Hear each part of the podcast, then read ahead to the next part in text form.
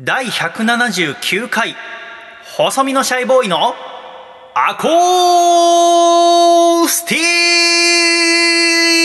ック。レディオ。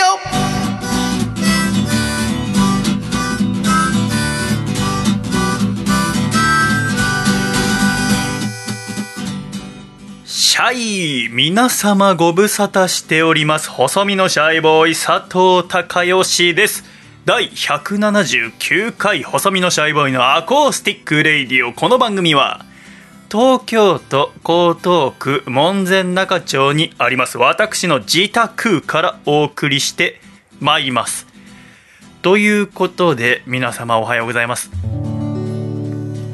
私が今おしゃべりしておりますのは2020年6月7日朝8時35分でございますがいつもは構成作家のジャーゲジョージこと笠倉くんと一緒にお送りしているこのアコースティック・ラディオでございますが笠倉くんがおそらくオンライン遅刻をしております。あの オンライン遅刻ってあるんですかね？私はその何ですかリモートワークとかをしていないのでわからないのですが会社勤めをされているアコラ実行の方はこのオンライン遅刻というのは珍しくないのでしょうか？あの連絡がつかなくてですね。現在、えー6月7日日曜日の朝8時35分で一応3日前に交わした約束だと朝8時から収録をするという予定でで今回の179回の構成台本を風倉君が毎週送ってくれるんですけど今週の分は3時間前今日の朝5時2分に送られてきてるんですよね。だからその何て言うんですか？まあその寝坊は寝坊なのかどうか分かりませんけど寝坊とかならまだいいですよ。そのね事故とかあったら怖いじゃない？だから心配になるけどでも今日の朝8時から撮るって約束をしていて朝5時の段階でメールを送ってきてるってことはまあ8割9割寝坊ですよね。あとは何？あの朝嫁さんとか娘が体調崩して病院行ってるとかそれだとやっぱ心配ですからなんともこうね落ち着いておしゃべりすることができないんですけどただじゃあ待ってりゃいいかっていうとそう余裕があるわけでもなくてですね。というのも今が例えば金曜日とか土曜日ならいいんですけれども今週はいろいろありまして、えー、日曜日の朝に撮ってるんですね。でこのアコラジってのは日曜日のラジオということでできることならばこれ朝早く撮ってで編集をしてなんとか日曜日のうちに出したいと思ってるんですけれどもそのためにはやはり午前中のうちに収録を終えなければいけないということで喋り始めた、うん、というのが今なんですけどもね。なので今は私とネザーランドワーフ州のよもぎちゃんと一緒におしゃべりしてる段階ではありますけどもよもぎ今週よろしくね。ねえありがとうね。お前はいい子だね。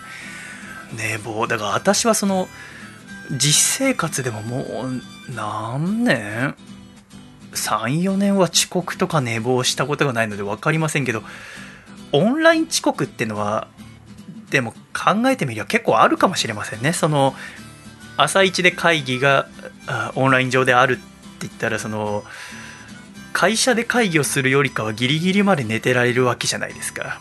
ねそれこそまあ上着だけ着替えて寝癖とか整えればいいわけですから女性の方だともしかしたらお化粧などもされるかもしれませんけども笠倉君なんておそらくさほど身支度に時間はかかりませんからギリギリまで寝てられるとかなると男性とかは特に寝坊する人とかもいんのかな？でも私はこのオンライン遅刻っていうのがちょっと面白くてね。何それと思って、えー、今喋ってるんですけどね。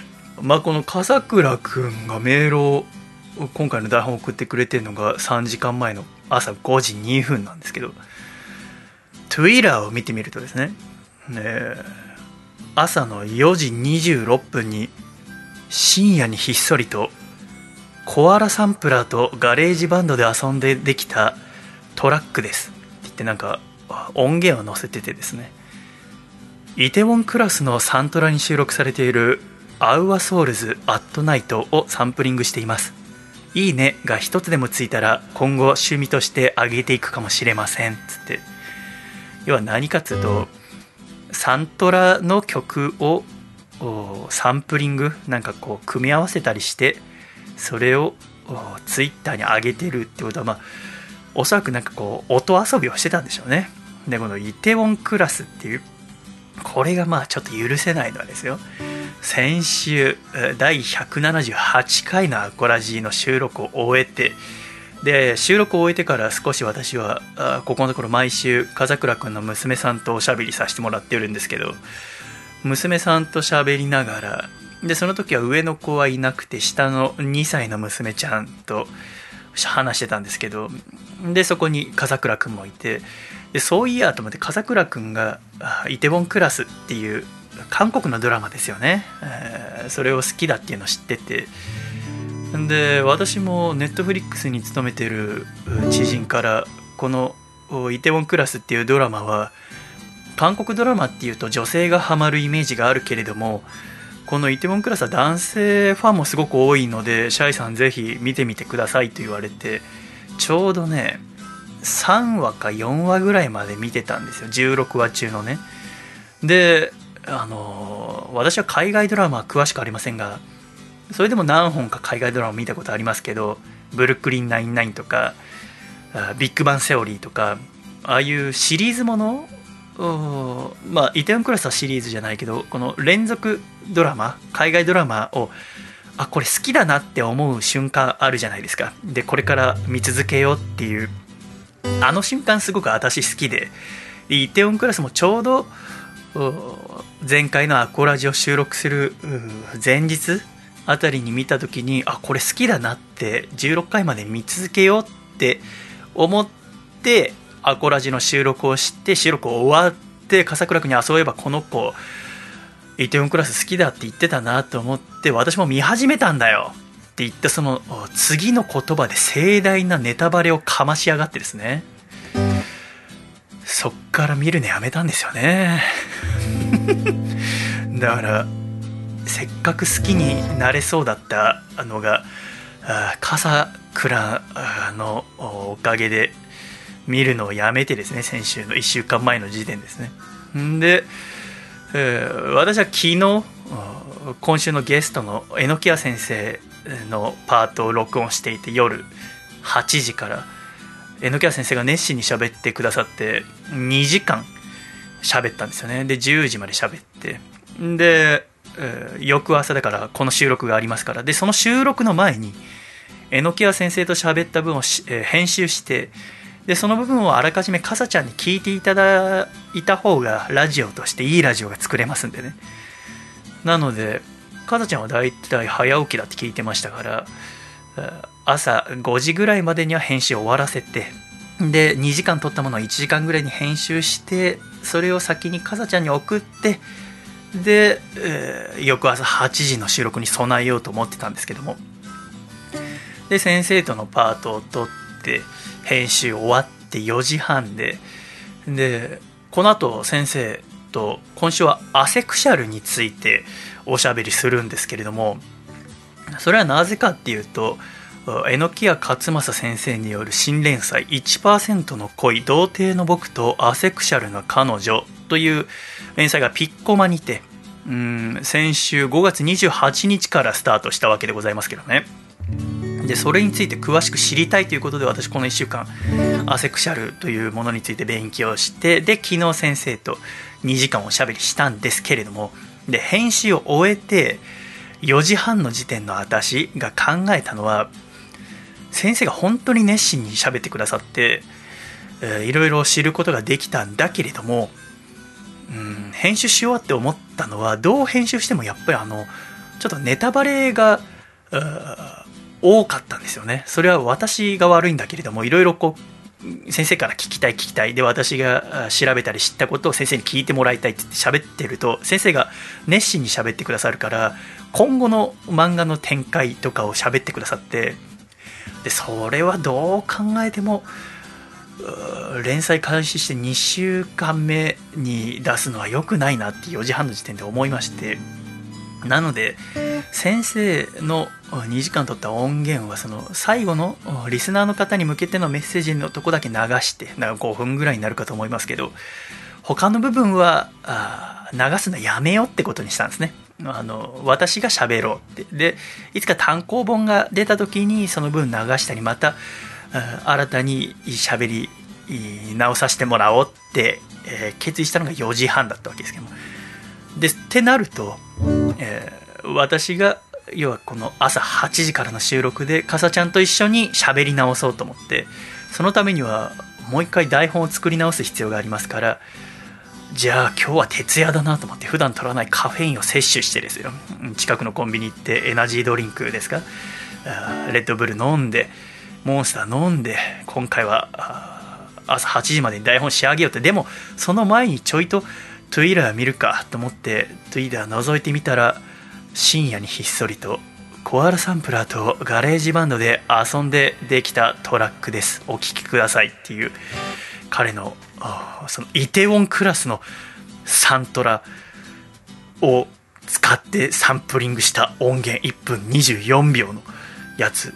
まあ聞きましたけど、まあ、別に大したことはありませんけれどもこいつ俺の楽しみを潰して自分は見終わってから数週経っても音楽でなお楽しんでやがると思いながら「いやいやでも高吉落ち着いてよ」っつって「そんなカリカリしたでしょうがないじゃん」だって朝からさ楽しくラジオ作るんだからあそんなの気にせずにね台本ほら作ろうっつってで本当にギリギリ今朝7時50分うん収録の10分前に、えー、終えることができてで8時にですね電話してですよ。かかんなくて。まあそんなことありますから。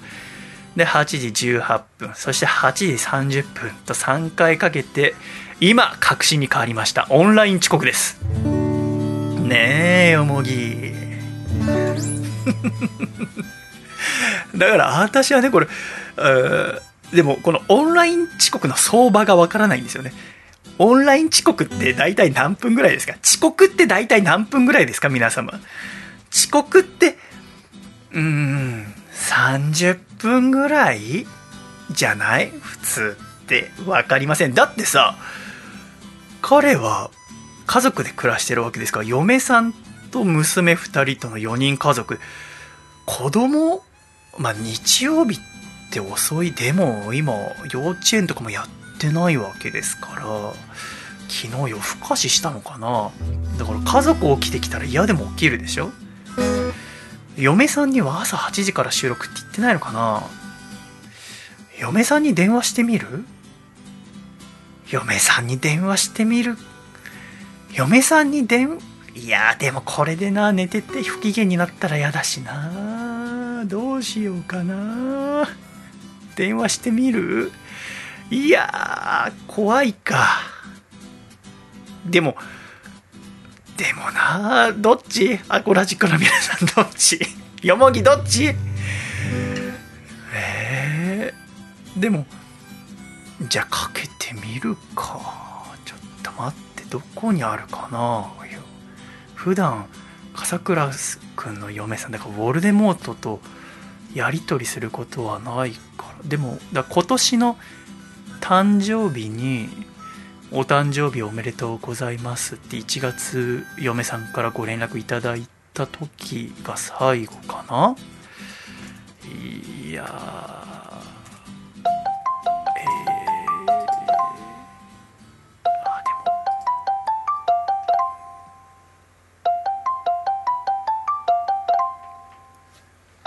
でも。今ちょっと嫁さんに電話してますけどね。出ないかな。ええー、あもしもし。もしもしごめんなさい起こします。おはようございます。ああれじゃ寝てます。え、今日収録ですよね。早く起きて。ちょっとさちょっと嫁さん聞いてよ あいつあいつ夜中まで起きてたでしょ。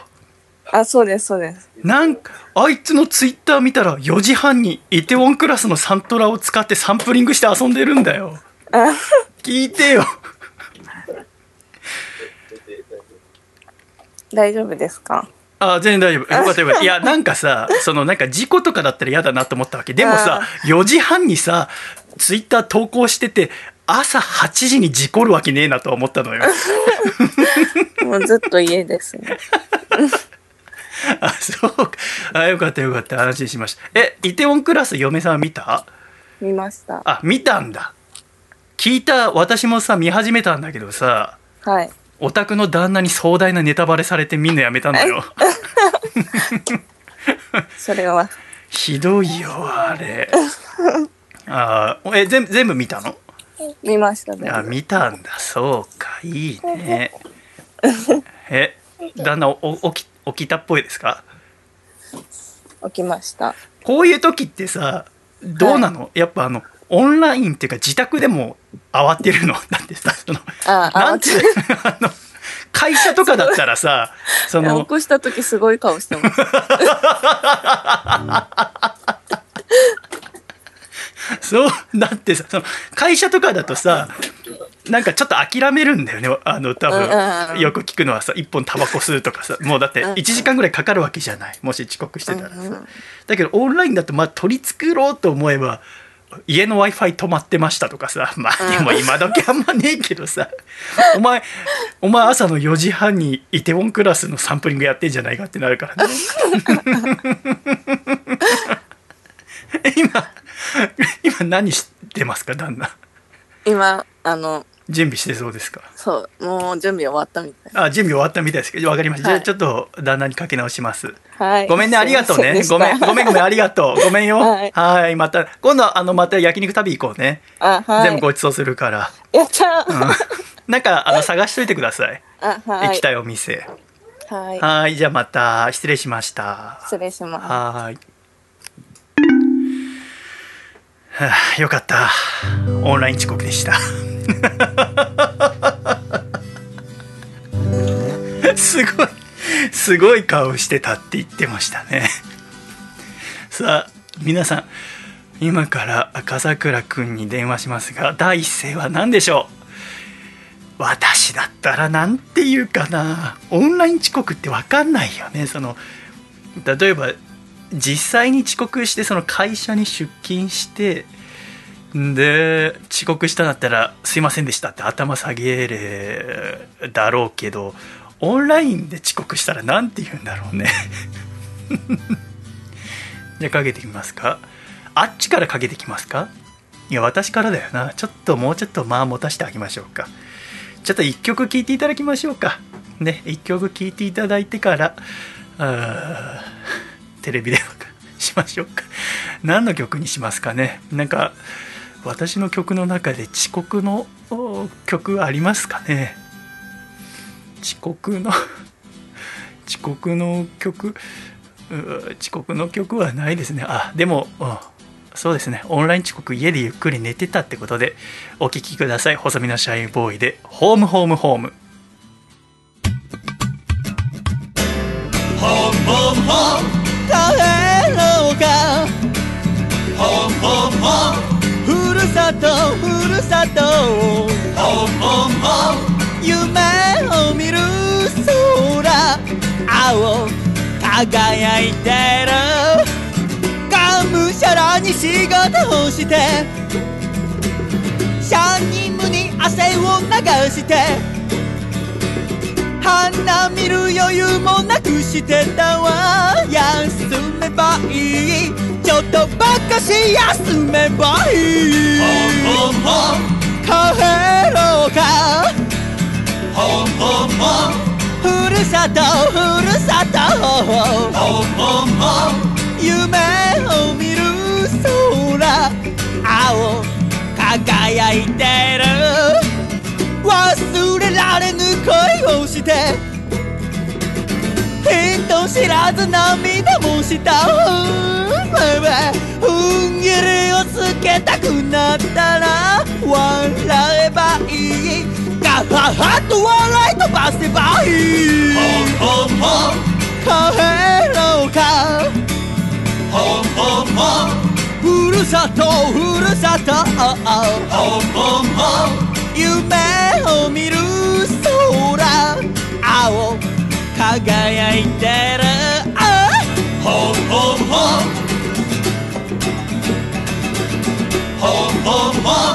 ふるさとふるさと。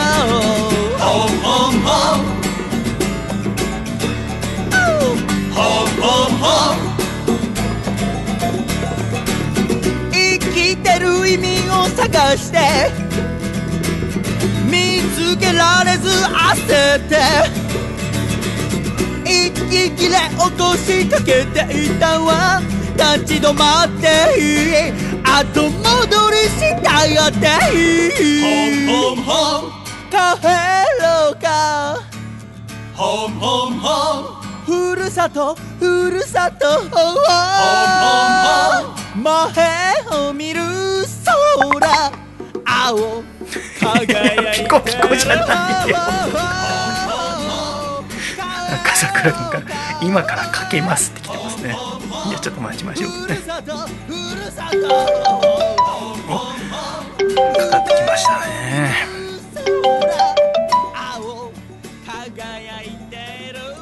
もしもーしおはようございます。なん？ちょこっち今ホームホームホーム聞いてるんだからすいません。あの、寝てました。でしょうね。申し訳ないです。普通に寝てますと、いやいいんですけど。あの、いいのよそのいわゆる、はい。えあのさオンライン遅刻ってあ あるの？いや、初めてです。よ、こその。オンラインってさ遅刻できるの？知らないけど。初めてやらかしましたよ。あのオンライン遅刻するようになったらもう本物だよねだって。もう、ちょっと、びっくりしました。すいません。うちの、え、嫁さんに喋ってもらってて。ああそうだよ私が今電話、あの嫁さんにしたわけだからだっていや君にはもう3回してるから 8時、はいあの8時これ18分8時半ってこれ、嫌です。嫌ですよね。この何嫌です？なんか、あの、この間隔空けて電話かけさせてしまったんだなっていうのがしっかり記録にこう いやだってさそのいやなんかほらまあほら事故とかさだったら嫌だなって思うわけじゃない、遅刻連絡つかない時って、でもはい。君4時半にツイッター投稿してるでしょ？朝の。そうですね。はい。何夜更かししてるんだよ。寝ろよ。夜更かしして、で、あの、ね、細見さんに頼まれてた何かしらのメールで送り、ああそうね。お父さんのコーナーのね。安心してしっかり寝ていった証拠が、こう、全部ネット上に残っているみたいな。いやいや。大変申し訳ないです。いや私は今怒ってるんですけどね。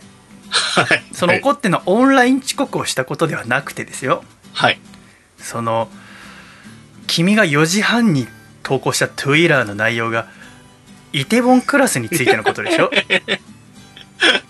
イテウォンクラスのサンプラ、え？サントラをサンプリングして作りました。みたいな ねあドラマの中で出てくる居酒屋のお店のあれを背景にして何お前ちょいと洒落た音源を載せていかが深夜に湿気みたいな書き出しで書いてたら つまんない。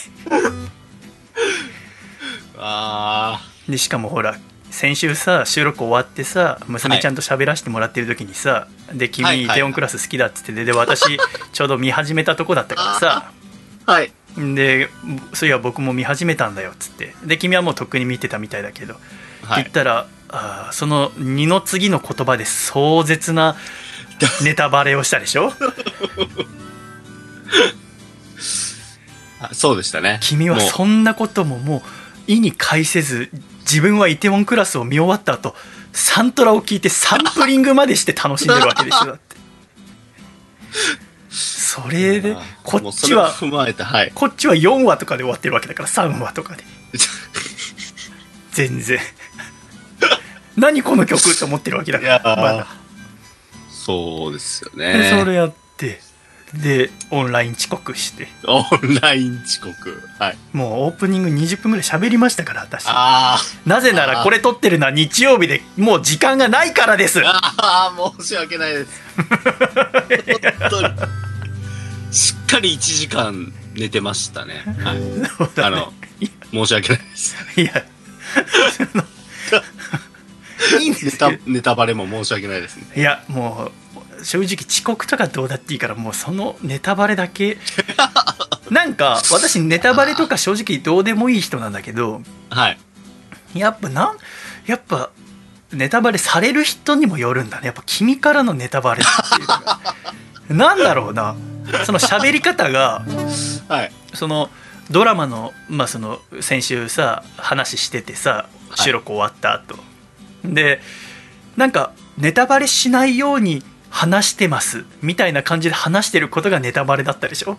ああ、そうでしたね。そ、もう。その時の顔とかも含めてね、なんかこう、ど、どや、どやっていう感じがちょっとありましたね。そう。いやでも僕はそういうとこエンターテインメントに詳しい人間なので注意して喋ることができますみたいな顔で喋って でもその内容的にあれ？と思って。それ物語の中枢に関わる話じゃない？と思ったらだんだん君の顔色が変わってきて やっちゃったっていうでしたらその後私が娘ともちょっと喋ってたら「シャイさんもうこの後お仕事あるからもう切るよ。シャイさんもうこの後お仕事あるから切るよ」急に慌てて切り上げようとするっていう。慌てて切り始めるっていう。あれ何なの？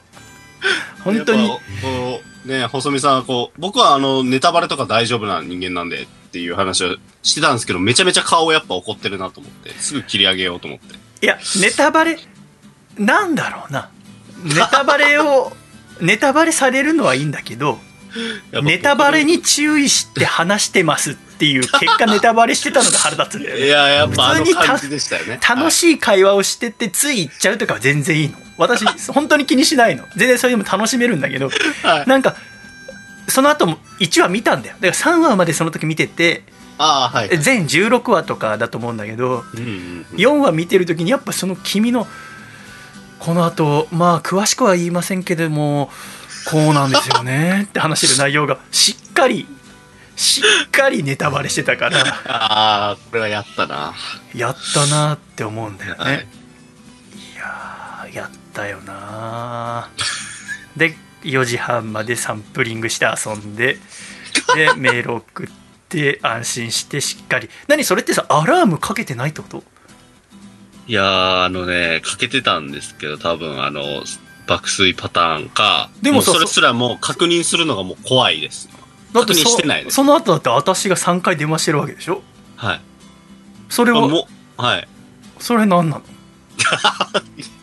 あの、一切聞こえておらず、ああの、シャイさんと、えっ、と、うちの妻が電話をしている声で起きました。あってことはさだって電話の着信音があったら娘とか嫁が起きるでしょ。あ別の部屋で寝てるって言ったっけ君。あの、僕は、リビングで。今回はリビングで寝てたんです。ああそうかそう先週言ってたね。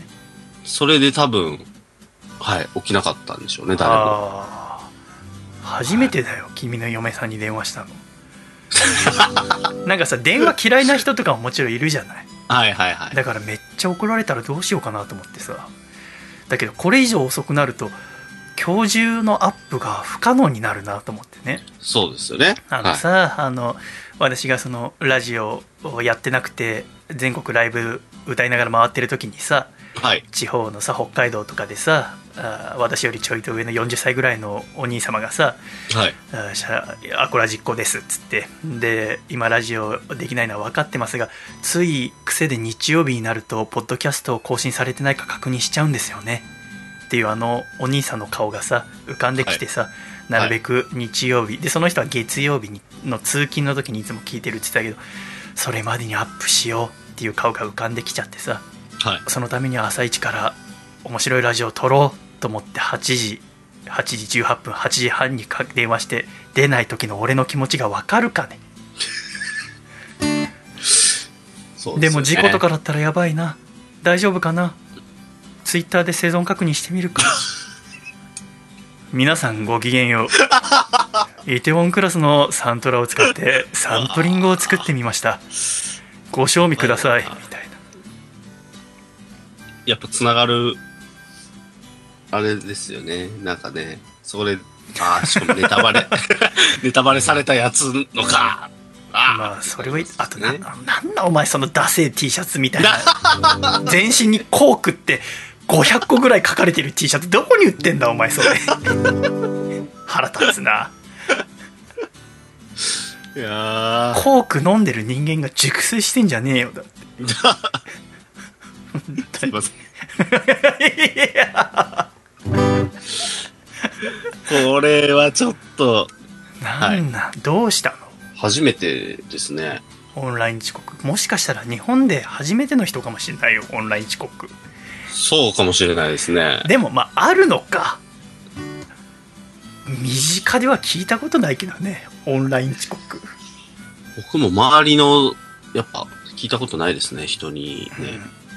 やっぱその嫁さんに電話がつながってさ出て、はい。嫁さん1回で出てくれたからね。君は3回かけても1回も出なかったけど嫁さんは1回で出てくれたけど すいません。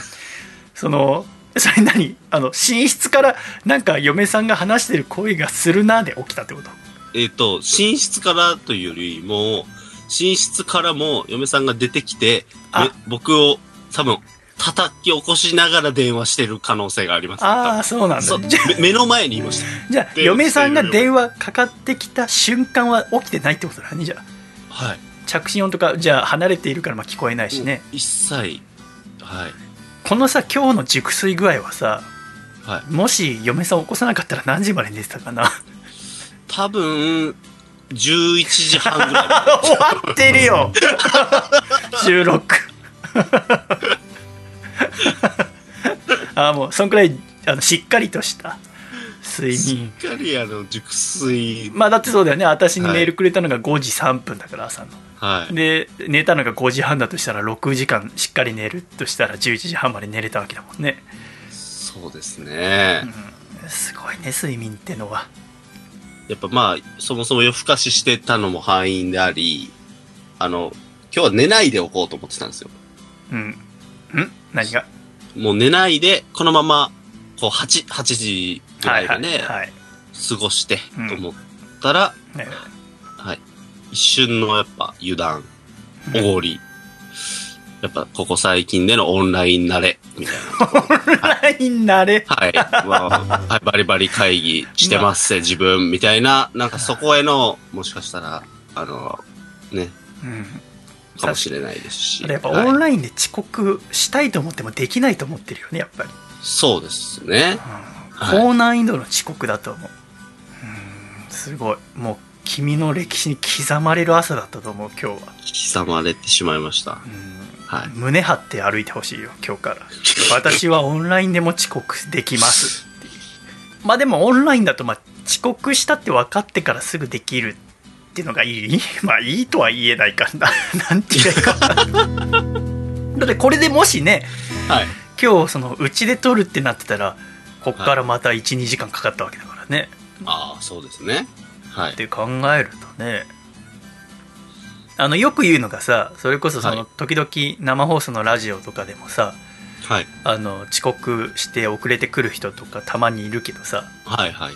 やっぱ人って遅刻したって分かると逆に一回落ち着くっていうじゃない？その落ち着こうと思ってそのタバコ吸う人だったら一本タバコ吸うみたいな。さ 飛行もう,、はい。もう確実に遅刻飛行機に遅刻するんじゃないかと思っても一旦落ち着こうっつってテレビちょっとつけてみるとかさ。はい。君そこまでの境地にはなんなかったってこと？そこまでは、はい。もういかなかったですかね。もうすぐにパソコンをこうセッティングして。ああだからやっぱそこもやっぱ普通の遅刻と違うかもねそのやっぱスタジオに来るってなると急いでもしょうがないと思うけど、オンラインだと急げばパソコン立ち上げてでそうですね。イヤホンこれイヤホンだったなとか。さして、はい。だってだってこの今のラジオにおいて君が準備するものは何もないから って考えるとはい。だって起きてもう3分後にはできてるわけだからねこうやって。そうですね。あすごいしっかりしたね。でもやっぱこんだけやっぱ急ぐと普段よりもパッチリした顔に見えるね。全然。なぜか。まあ多分なんかこう、心理的に、こう、はつらつとしていなきゃ、みたいなのが顔に出てるかもしれないです。確かにねその少しはいでも寝ぼけ感を出したらそこつつかれるぞっていう、シャキッとこう、なんか いつもより多分声張ってる自分がいて、ちょっと気持ち悪くなっていつも以上に起きてるぞっていう。寝起きこそ起きてるぞっていう。あ そうですか、まあ、全然構いませんけどね 今日、今日ずっとこれ回しといてもらってもいいですか？なんかもう、って思いますけど、これ回してますかね？なんかあの、録音をしてるんですかね？今は。回しといてもらっていいですかって何？あの、と、録音が止まると、とても怖いなと思ってて。その止まってから止まった瞬間になんか、あの、はい。今シャイさん穏やかだけどはい。こいつ止まってる時怖えんだよ わかりました。今日はじゃあもう電話切るまで。えいつもはね収録終わって「123シャイ」っつって「何々回だったね」っつったらはい。もうあの一回収録をあの録音止めて、はい。で娘とちょいとおしゃべりさせていただいて切るっていうのが、電話切るっていうのが間今日は電話切るまで 何その抑止力として録音を使うって。いうシャイ視力として。それもオンラインのね、強みかもしれない。うるせえバカ野郎お前。調子乗んな。言いたくなっちゃった。言えたチャンスだっていう。新しい楽しみ方のチャンスだとして言いたくなっちゃうのね。あということで細身のシャイボーイのアコースティックラジオ、今回も最後までごゆるりとお楽しみください君はごゆるりとしないでくだーさい、はい、すいません。ではもう一曲お聴きください細身のシャイボーイで「トゥイントゥインラ」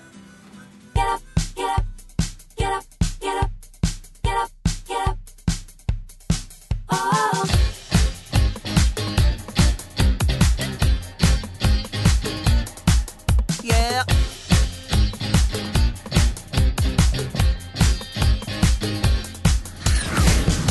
そこのボーイホワイ泣いているのシャイおじさんが聞いたろやないか？え？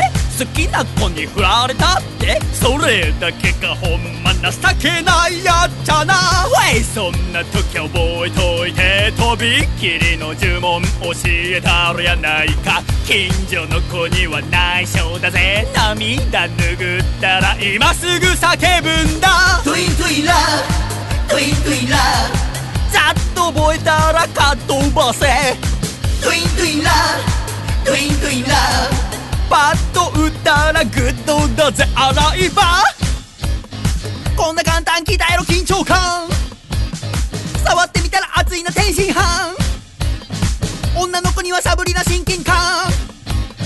寄っておいでよ未来の便秘班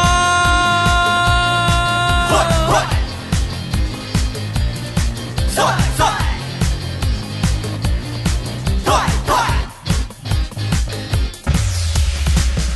トイトもうツイキャス配信しているの？何喋ってるか聞いたろやないか？え？パンケーキ食べただけ？呆れたわ。ほんまつまんないやっちゃな。どい！そんな時覚えといて。とびっきりの魔法教えたろやないか？おかみさんには内緒だぜ。牛乳飲んだら今すぐ叫ぶんだ。トゥイントゥインラトゥイントゥインラ自己紹介パートなんてす。っ飛ばせトゥイントゥインラトゥイントゥインラお目ざとして持ってったらバッドだぜラザニハ。なんてこったい5歳でご意見番。笑っていたらお題が8000万食べてみたいな未来の三色パン。ゲロってみたら意外な進展。くれくれだって。数に限りがあるのはわかるだろうズレズレだって。本当は変化求めているんだろう。車輪まるっと回してもっと遠くの街へと行ってみたい、モトゥイントゥインラトゥイントゥインラ。キャット買ったらキュートだぜ。トゥイントゥインラ。トゥイントゥインラ。江戸前寿司食ったってリッチだぜ。トゥイントゥインラ。ートゥイントゥインラーざっと覚えたらかっ飛ばせ。トゥイントゥインラートゥイントゥインラーザラメチったって白だぜカステラ周りを見たら僕だけ三輪車。浴衣姿がエロいのお姉さん。三時だったらみんなでジンギスカン。焦らず行こう笑って飛んでんしょエクレハ。ラザニハ。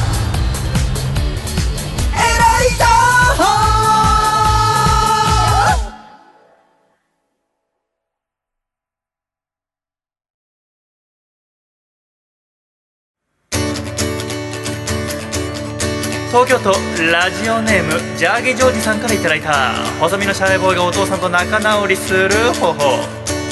お父さん藤原紀香のブログタイトルが変わったぐらいで落ち込まないで。細身のシャイボーイのアコースティックレディオ。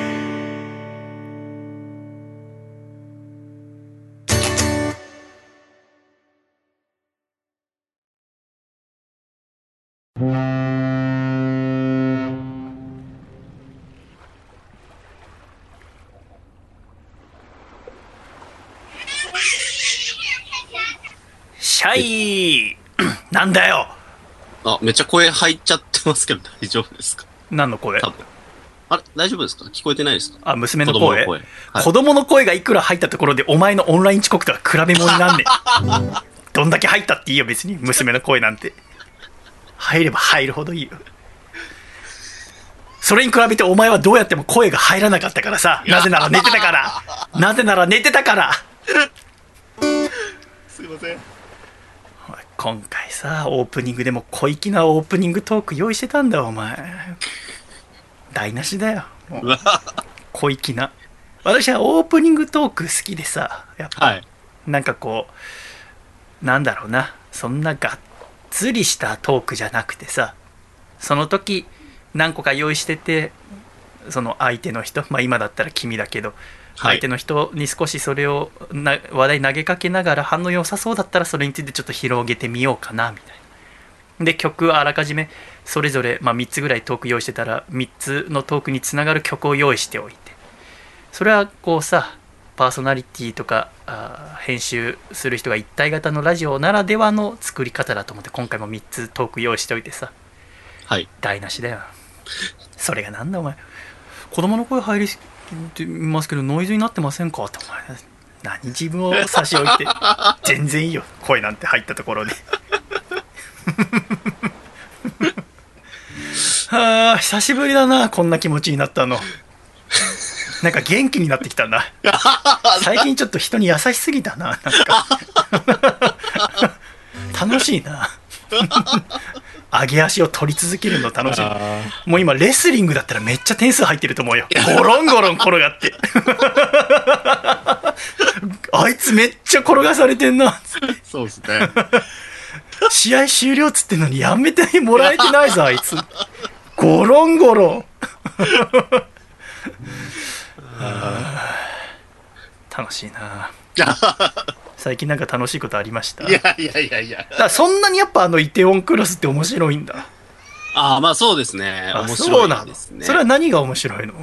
まあ、あの、まあドラマの展開というか、あの、やっぱ、月9とか、あの、半沢直樹みたいな、あああいう日曜劇場的な、あの、要素もあったりとか。あロマンスもあるし企業間闘争みたいなのもあるそうですねなんかに、日本ドラマのいいところもすごい撮ってるので、ああそうなんその見見やすさもあるかなっていうのはありますね構造とあか登場人物の感じとか。友情とかもきっとあるんでしょ？はい。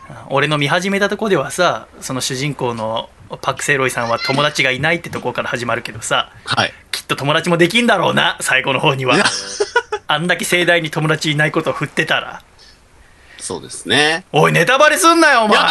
いやいやいやいや、ちょっと、ちょっと。ふざけんなお前。ちょっと誘導尋問だったような気がするんですけど。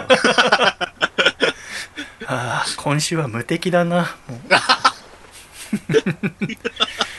あのさ先週 LGBT のことについて喋ったじゃないですか、はい。はい。っていうのも榎谷勝正先生の新連載が先週からピッコまで始まってはい。でその連載が1%の恋童貞の僕とアセクシャルな彼女っていう漫画でねで、はい LGBT 性的マイノリティを題材とした漫画でで私はアセクシャルという性的思考について知らなかったから1週間、うん、いろいろ知識をつけて先生と喋りたいってことになったわけはい。でオープニングトークで喋ったんだけど2回喋りたくないけど君聞いてないからもう1回言うけれども二度手間になることをアコラジックの方にすいませんって言いなちゃんとアコラジックの皆さん、あの、2回ね、同じ話をちょっと聞かせてしまって、本当に申し訳ないです。あの、これはもう本当僕のオンライン遅刻の、はい、せいでございます。そうだね君のオンライン遅刻のせいだねです。すいません。ということで、え ーいつから俺こんな嫌なやつになったの？いや、嫌なやつにさせてるのは僕のせい。そうだよねね本当にそうだよね、えっとあのその先生とね昨日2時間喋ったわけはいはいはい。で編集してでいつもそのさ先に君に聞いてもらうじゃない送ってそうですね。はい。でも今回送ってないでしょ？はい。っていうのはその2時間喋ったやつ1時間に編集してで、はい聞き直したんだけど結構やっぱネタバレが多くてさその先生がいろいろ熱心に教えてくださってで,、私も根掘り葉掘り聞いたから、今後の漫画のおそらく肝になる部分も喋ってくれたわけはあ。だけどそこに触れちゃうとまだ連載開始で2週間目であんまり良くないなって、今朝4時半ちょうど君がツイッターにあのサンプリングした音源1分24秒の投稿した頃をさ思ったわけ編集終わってね、はい。タイムまで。そうで、えー先生の話した内容今回はそのちょっとだけ流させてもらって、はい。えー先生と一緒に話した内容については君と僕とで今喋ろうってことにしたわけ、はい。ね、だからあー今こうやって君と喋ってるわけだよはい。っていうのはまあオープニングも一回喋ったんだけどねすいません、アコラジックの皆さん、2回目。はい。いやいや全然いいよでね私は今週、主にえーアセクシャルっていうものを知るために読んだ本はこの明石書店から出ている去年のう4月に出た本なんだけどはい。「見えない性的思考アセクシュアルのすべて」っていうアメリカにすのうんフロリダ州に住んでるう作家のジュリー・ソンドラ・デッカーさんが書いた本なんだけどねはい。この人はアセクシャルの方なんだけどでこの本の特徴はアセクシャル当事者の方はもちろんアセクシャルについて調べようと思ってる人アセクシャルなんて存在しないと思ってる人とかはい。要はアセクシャルについて理解を深めたいと思ってる人にそう難しい言葉じゃなくて分かりやすい言葉で綴られた本なの。で私は1週間この本やいろんなアセクシャルの方々が書いたブログとかを読んでいろいろ知ることにこの1週間努めたんだけどね。はい。で、まあ、知らないことだらけでさアセクシャルについて私は知らないほとんど何も知らなかったんだけどはい。君は知ってることで言うとどんなことがありますか？あ僕もでも、先生の漫画うんのタイトルで初めてそのワードを知ったうんぐらいなので、そうだよね知識においてはもうゼロっていう感じです。そうだよな、はいでもさゲイとかは知ってるでしょ、そうですね。はい。レズビアンも知ってるよねはい。パンセクシャルバイセクシャルっていうのも知ってるでしょ？はい。で先週その最初にさ性的マイノリティについて知るためには性自認と性的思考っていうものを知っておくとまず分かりやすいですよって話をしたけれどもはい。性自認っていうのは自分で自分のことを思っている性のことだから私は自分で自分のことを男と思っているので性自認は男性なんですけどねはい。でお医者さんから生まれた時に言われた性が自分の性自認している性と違う場合それはトランスジェンダーということになりますがはい。それは性自認についての話ででアセクシュアルっていうのは性的思考を表す言葉なわけだから、LGBT っていう4つの頭文字で言うと LGB にあたるはい。レズビアン、ゲイ、バイセクシャルっていうのは性的指向でだからそこに並ぶ言葉なわけアセクシャルっていうのはね、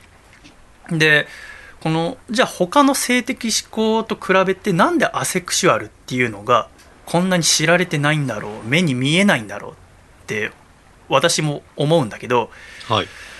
なぜならばアセクシャルは特に目につく差別とかがあるわけではないからなんですよね。レズとかゲイとかその同性愛っていうのはさまざまな差別を受けてきた歴史があるんですよねあのそれこそ危害が加えられるようなはい。歴史があるから、それはおかしいということで話し合いや対策が取られてきたので我々も、まあ、人によって度合いはあると思うけど少なくてもそのレズやゲイバイセクシャルといった名前は少なくても知ってる人が多いと思うわけね。はい。だけどこのアセクシュアルっていうのはあのなかなか目に見えないから知られてないのだから、は意図的な抑圧を受けることもあんまりないんだってはでこの本の最初に書いてあるそのアセクシュアルの人々の多くがじゃあアセクシュアルじゃない人に何を望むのかっていうとこのアセクシュアルっていうなかなか目に見えない存在を認めてほしいんだってあ。はあ、なるほど。認めるっていうのはうどういうことかっていうと、正しく知ってほしいってことなんだよね。だから今回はそのアセクシュアルというものがどういうものなのかっていう基礎的なところをお話ししていきたいと思うんだけどね一緒にはい。あのさあじゃあなんで我々にはアセクシュアルの人たちが見えにくいのかまず考えましょうよね。はい。アセクシュアルの人っていうのはどういう人かっていうと誰にも性的魅力を感じない人のことを言います。はい。でアセクシュアリティっていうのは性的思考の一つですね。だから誰に惹かれるかっていうことを指すんですよね。性的思考っていうのは。はい。で君は性的思考が女性ですよねそうですね。で君は性自認が男性ですのではい。異性に性的思考が向いているのでヘテロセクシャルということになるんですけどはい。で私もそうなんですけどねはい。そういう性的思考の一つがアセクシュアルなんですねはい。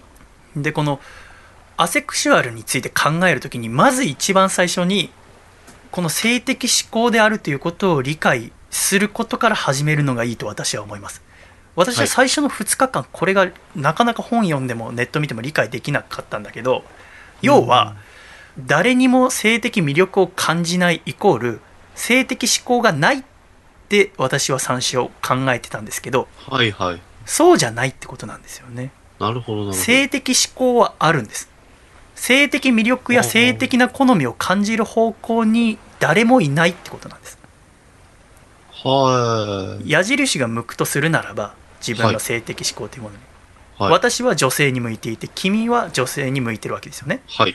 でも人それぞれ性別っていうのは男女の2つじゃないからはい。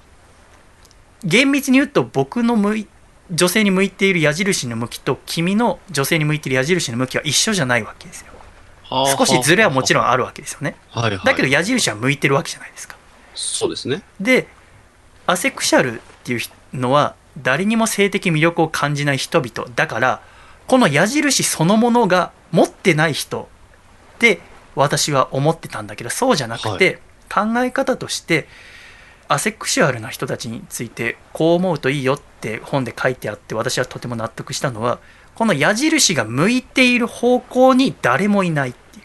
男も女もいない。っはい。ていうのがアセクシャルという性的思考はい。なるほど。だから最初このアセクシュアルという性的思考と性的思考がないとの区別がつかないからなかなか理解が進まないんじゃないかって著者の方はおっしゃってるのはい。だから性的な興味がないっていうのが普通の大衆の人からするとまだ興味がないっていうのとごっちゃにされることが多いんだってああ、なるほど、なるほど。外の人アセクシュアル以外の人からよく言われるらしいのははい。あなたはまだ性というものがわからないだけでじゃあ試しにデートしてみたり試しにセックスしてみたら変わるんじゃないっていうことをよく言われるらしいわけはい。でもそんなことはないんだってそれはさっきのその性的思考の先に何もないっていう考えを前提に考えるとよくわかるんだけどはい。例えば君はもう生まれた時から、まあ、大体その人が性的思考がどちらに向いてるどこに向いてるかって分かるのはあー10歳頃いわゆる学生小学生とか中学生の頃にその好きな子ができたりとかはい。テレビや雑誌で、えー惹かれる人ができたりとかして辞任すると思うんだけどはい。君はさ例えばじゃあ男性とさめちゃめちゃイケメンの人はい。とデートしたら、はい。性的思考が男性になりますか？めちゃめちゃかっこいいんだよキムタクみたいな超かっこいい人とはい。まあ私の今自分でびっくりしたのはかっこいい人の例として出るのがキムタクなんだと思ったんだけど 私はやっぱキムタクが日本で一番かっこいいと思ってんだなあの そのかっこいい人とデートしたら男性が好きになるんですかね？いや、ならないですね。ならないって分かりますよねはい。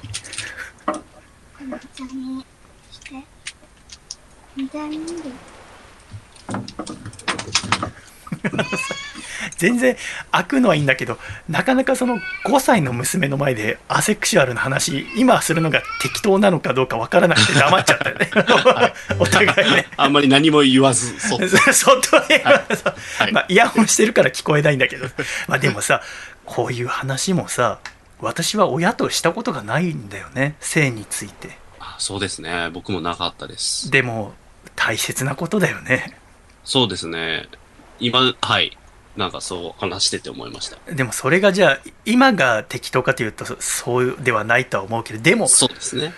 いつがじゃあ正しいのっつって分かんないよね親は親になる授業を受けてこないじゃない、そうなんですよね。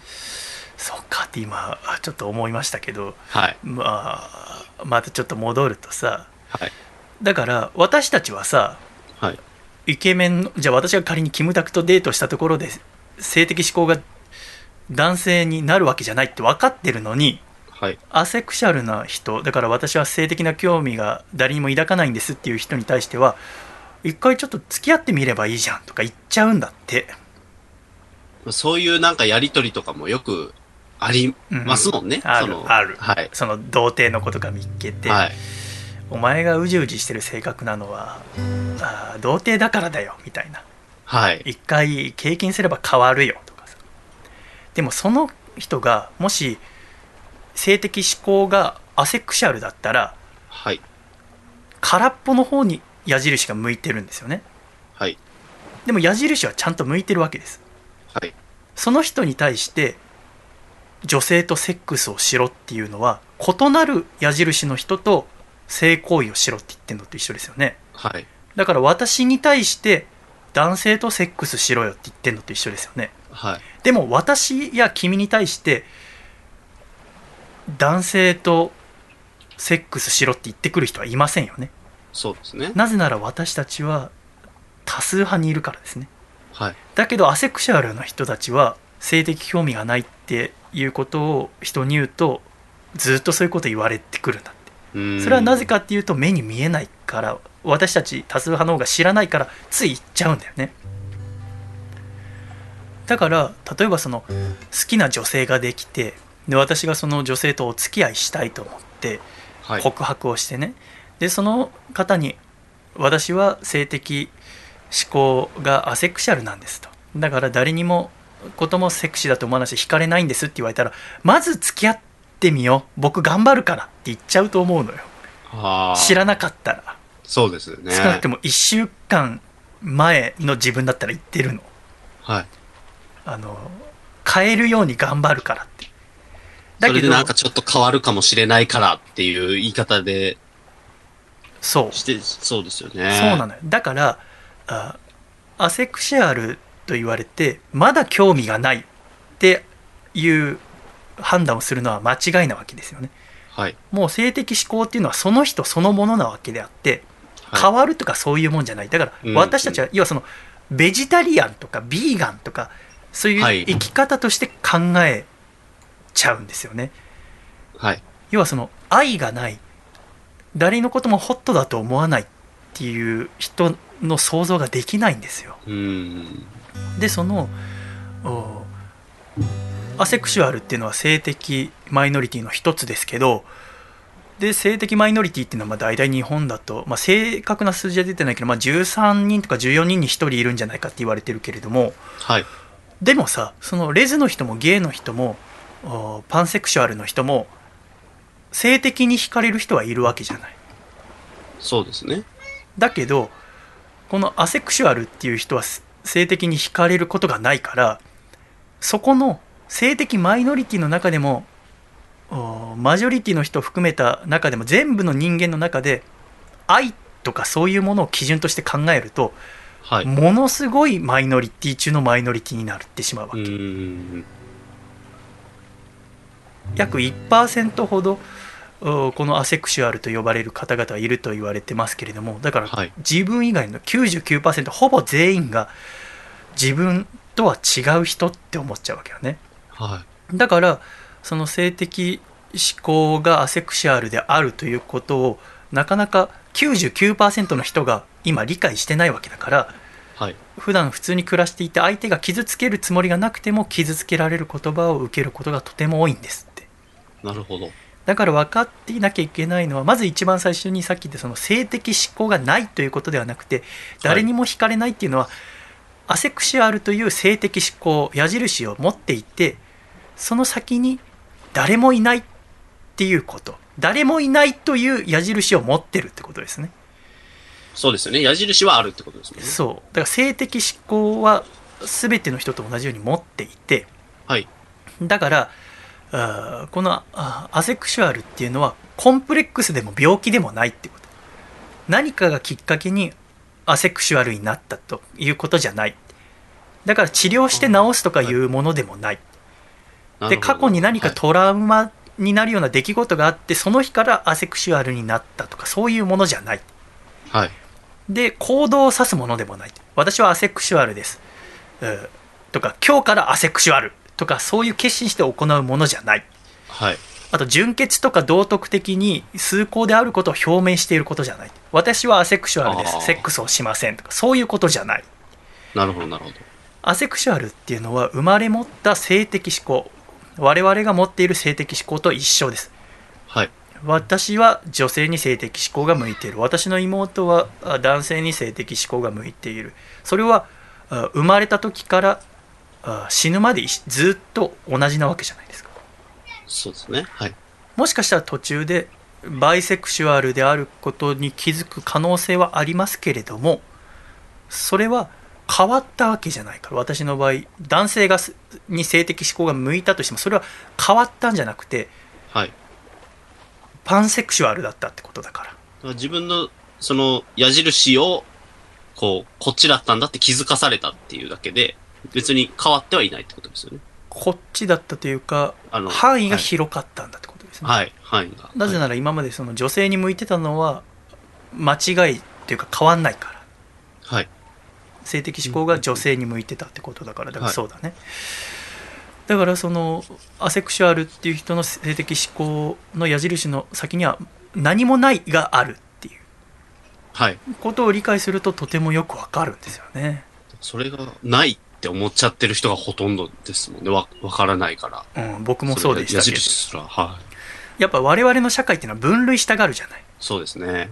ゲイだレズだパンセクシュアルだでも性的思考っていうのはきっぱり本当は分けられるもんじゃなくてはい。さまざまな範囲の中で人それぞれあるわけだけれどもだからこそアセクシュアルの方が誰もセクシーじゃないっていうとどこのカテゴリーにも入れられないから、はい。社会全体がそんなことはありえないよ。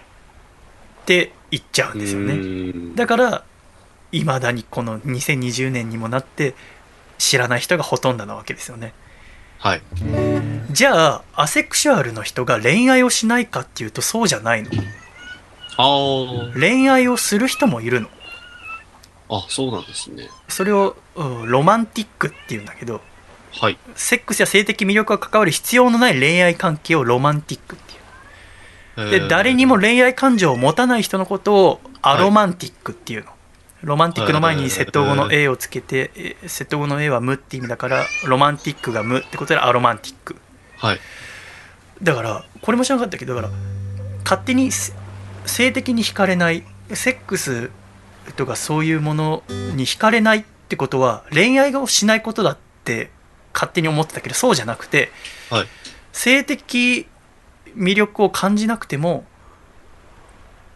恋愛感情はあるんですはこれも理解できますかすぐ私はできなかったんですけどあ。そうですね。はい。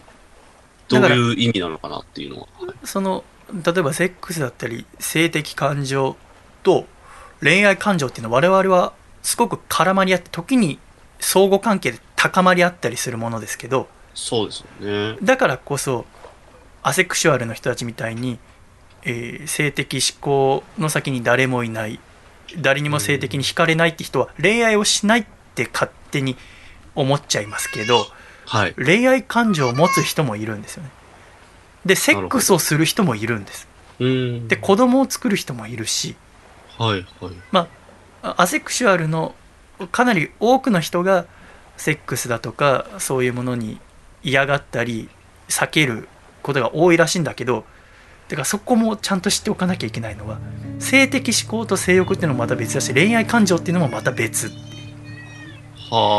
だからこのアセクシュアルの方の中にもだからそのコミュニティとかではいろいろなわ分類もその中であるわけ大きく分けるとだからロマンティックっていう恋愛感情を持つ方々とアロマンティックっていう恋愛感情を持たない人のことはい。だからでまあそこの途中だからさっき言ったやっぱいろいろ範囲があるからその土地のグレロマンティックっていう人たちもいるっていうはい。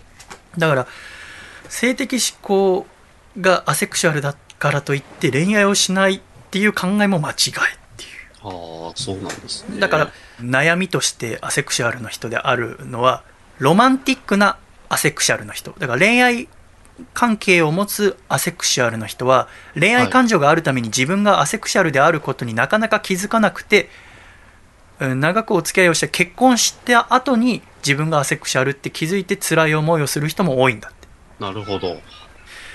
だからその多くの人々にとって愛情とセックスっていうのは絡み合った切り離せないもので総合的に高めや影響し合う感情だ。っていうけどアセクシャルの人にとって恋愛感情と性的魅力は別個のものってことですよね。なるほど、なるほこれどうやって理解すりゃいいんだろうなって思うんだけうん。どこのうん本にも書いてあるのはその理解できなくていいっていうわけ。ど。はい。なぜなら私たちもあなたのたちのことを理解できませんからっていうのねあこのあの著者のジュリー・ソンドラ・デッカーさんはアセクシュアルでアロマンティックな人なんだけど。はい。うんだけどであなたたちのことを理解できませんからっつって。でも、あの私たちはあの普通に暮らしていく中でその多数派の人たちがどういうふうに思うんだろうなっていうことは知識として分かってますって。はい。だから知識として知っておいてくださいっていうんだよね。はい。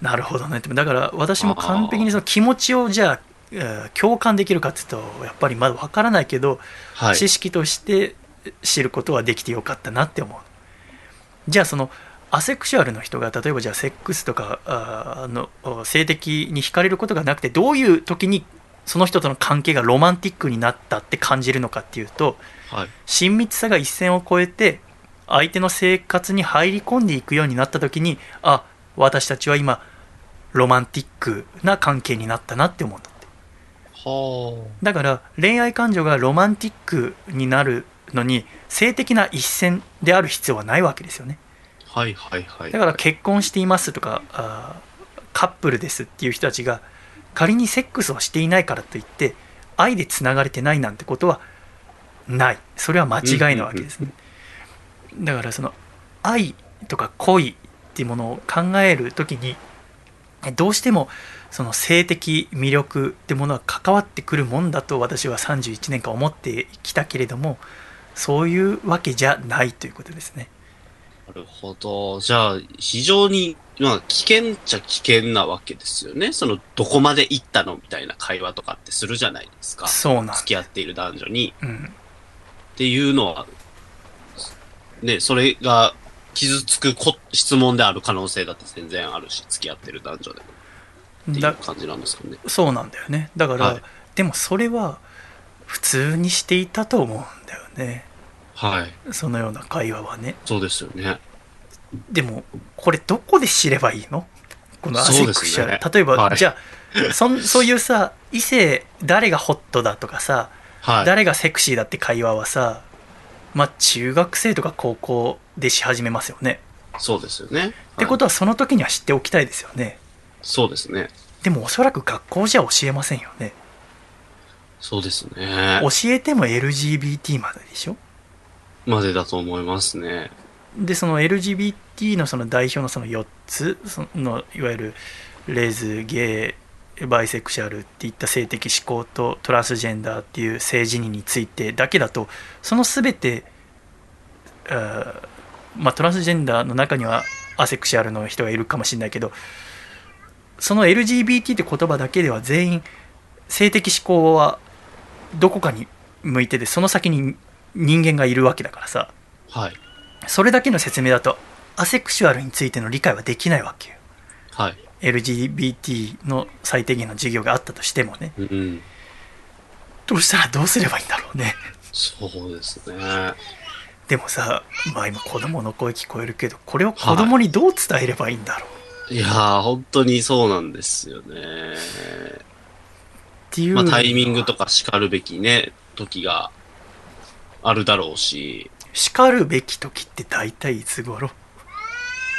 だからそこが本当に、だから、そのさっき、細見さんがおっしゃってたその10歳頃とかに、自分のその、まあ、まあ、性自認とか性的思考とか含めてうん。気づいたりとか、こうだなって思い始めた時なのか、それとも、うん、二十歳とかその社会に出てとかっていうところなのかとか、いろいろ考えますよね。その、そうだどう、よね。いそもそも、そういうのを教育として伝えるべきなのか、それ、それとなくそういう本を買っておいて自分で気づかせる瞬間作るのかとか、僕が親からそういうことを一切話してこなかったので、親と。ああそうなんだ余計わかんないですよね。その、なんか前例がなさすぎて。私もわかんないんだよはい。やっあのね私、まあ、今週仕事しててさで、仕事先の人16人に聞いたんだよそのアセクシャルって知ってますかってさ、はでまあ15人知らなかったんだけどい。はい。やっぱそういう人にそのアセクシュアルっていうのは性的魅力を誰にも感じない人なんですよって言ったらそのまあ私の上司のおじさんとかははい。えじゃあセックスとか知らなくて人生何が楽しいのかねっていう人がいてさはい。はい。まあでもそう思う人だからその自分がその恋愛とかその恋とかが人生において楽しいと思ってる人にとってはそう思うわけだけどもはい。でもアセクシャルの人にとっては矢印を向いてる先に何もないわけだからもともとそのセックスをしないことが悲しいとかも思ってないわけよすることが楽しいとも思ってないわけだからね。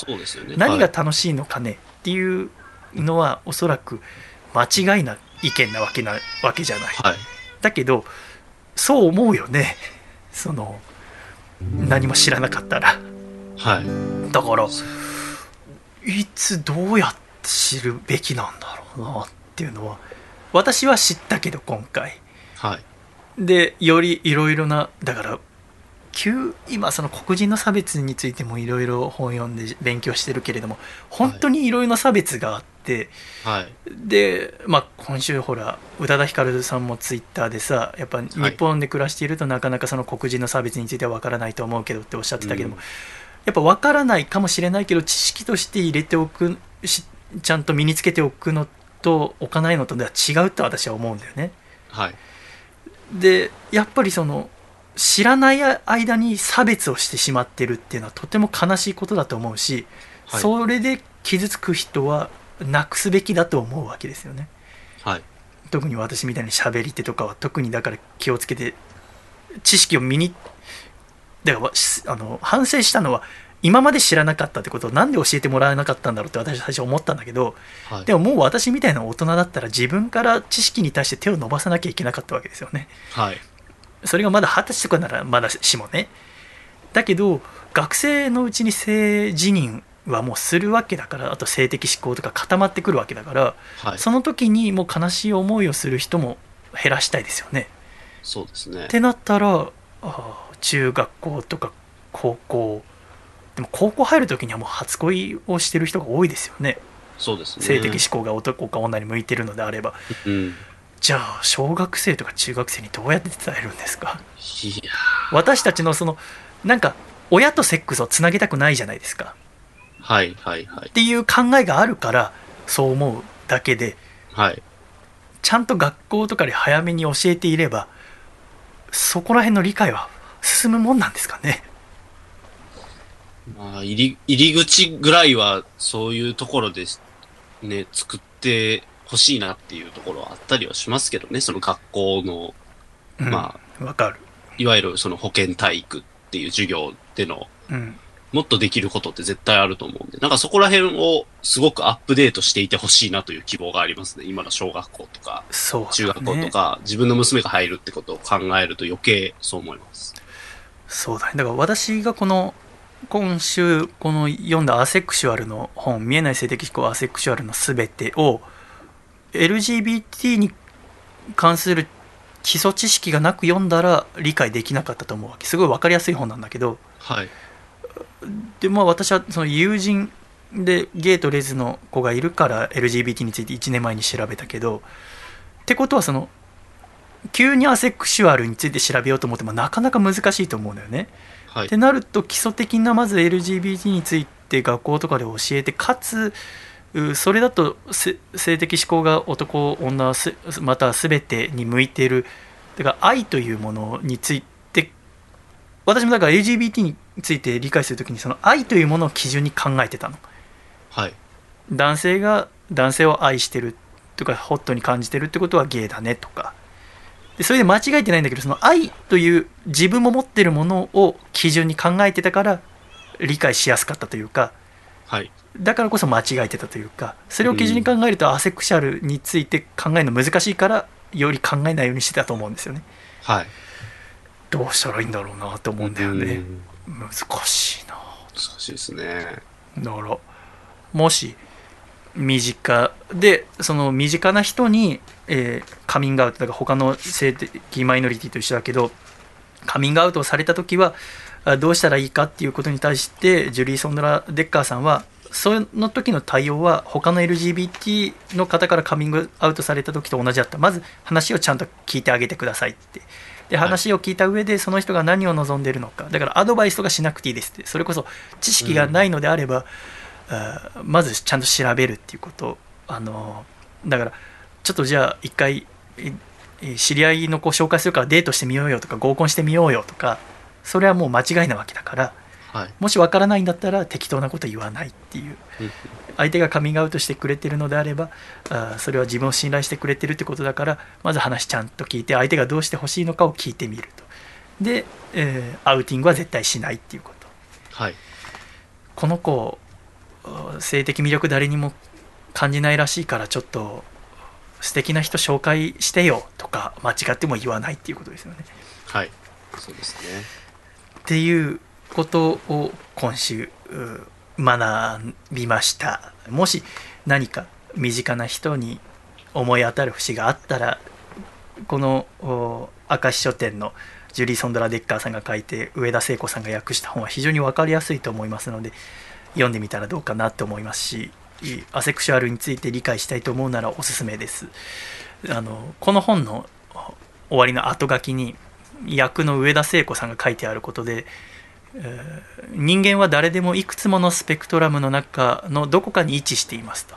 でそれらが周囲の人たちと交差している部分もそうでない部分もあります自分と重ならない部分それこそお互いに尊重し合うことそれが多様性を認めることなのだと思います。って書かれてこの本が終わってんだけど、はい。私も全くそうだなと思って他関わってる部分だから私だったら友人にいるえーゲイとレズの人がいて関わるようになってから調べてそれが多様性だと思ってたけどそれだけじゃなくて関わらないところ自分と重ならない部分を尊重し合えることが多様性を認めるっていうことなんだなって私も思いますだから近くにいないからこそ知っておくっていうのはうん。これほど私は30年生きてきて多様性っていう言葉を聞いた数ヶ月はありませんでしたけどん今だからこそこれななんだ私がやたらこう自分をいろいろ反省していろいろ知りたいと思ったのはおそらくこの感染症が感染症は世界のありとあらゆる国であらゆる人種で年齢や性別関係なくみんな困ってるじゃないですか。はい、で同じ困難にあった時にある少数の人たちだけが困って大勢が困ってないっていうものがあったんだなってことに気づかされたんですよね。はい、それで私は今いろいろ知りたい知らなきゃいけないなと思ってるんだろうなと思うんですけど、はい、引き続きいろいろ知っていきたいと思いますしまたこれから榎谷先生の新連載どんどん面白くなりますのでぜひピッコまでチェックしてください。ということで最後に榎谷先生から一言いただきます。どうぞ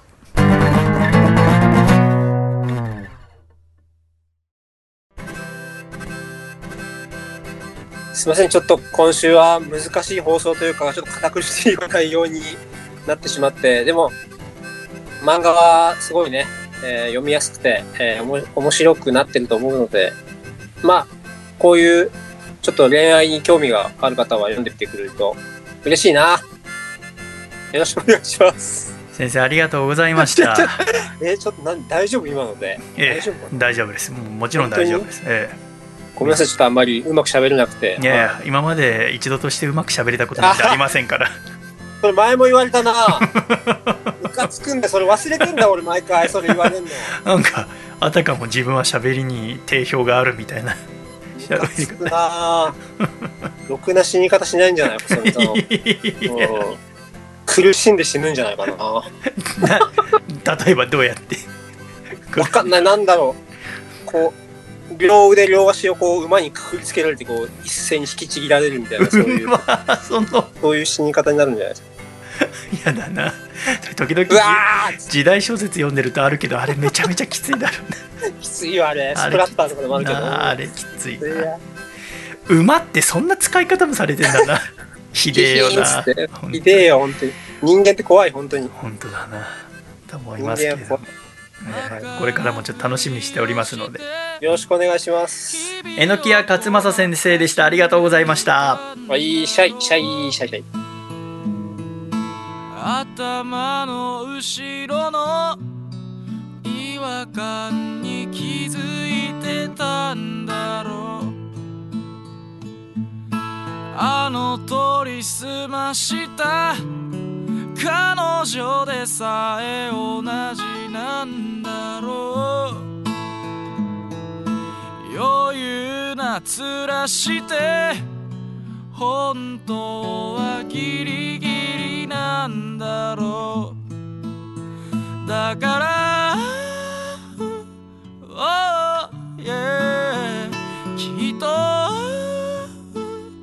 あ。またぐるぐる交差点。頭がおかしくなりそうだ。ああ色とりどりの悲しみのかけらが街を。この街を輝くせて。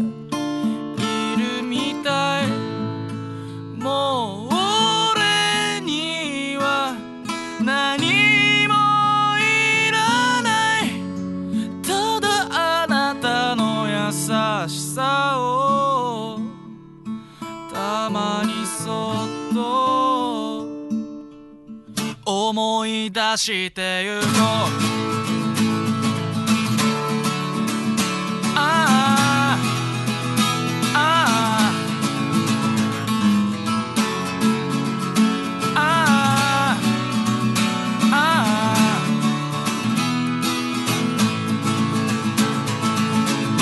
物ばかりで綺麗に回るこの街では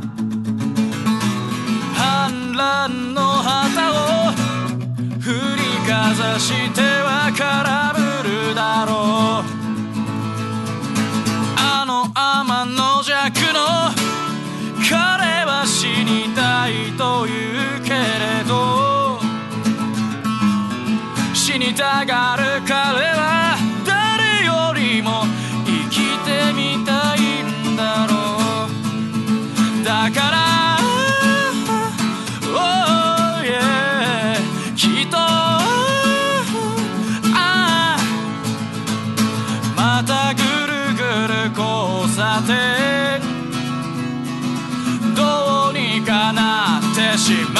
まい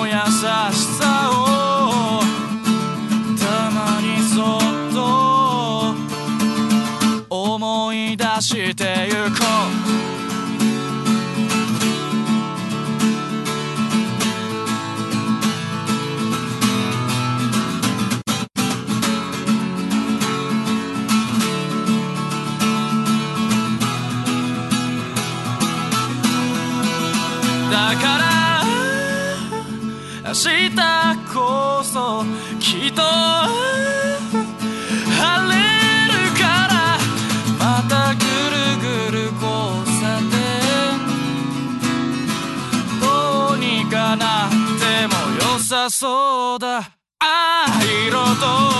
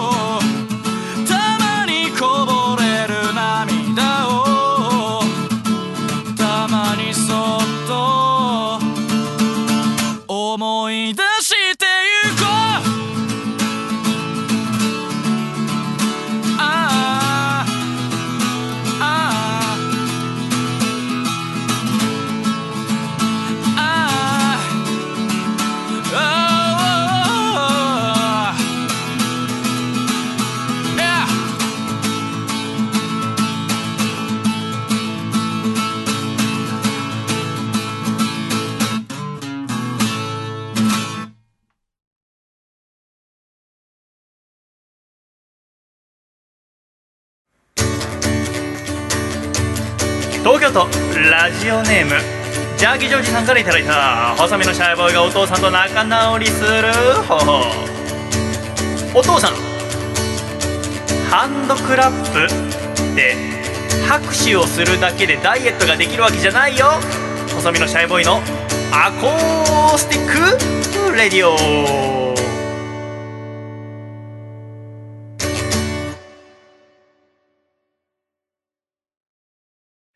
つれづれなるままにアコラジライフ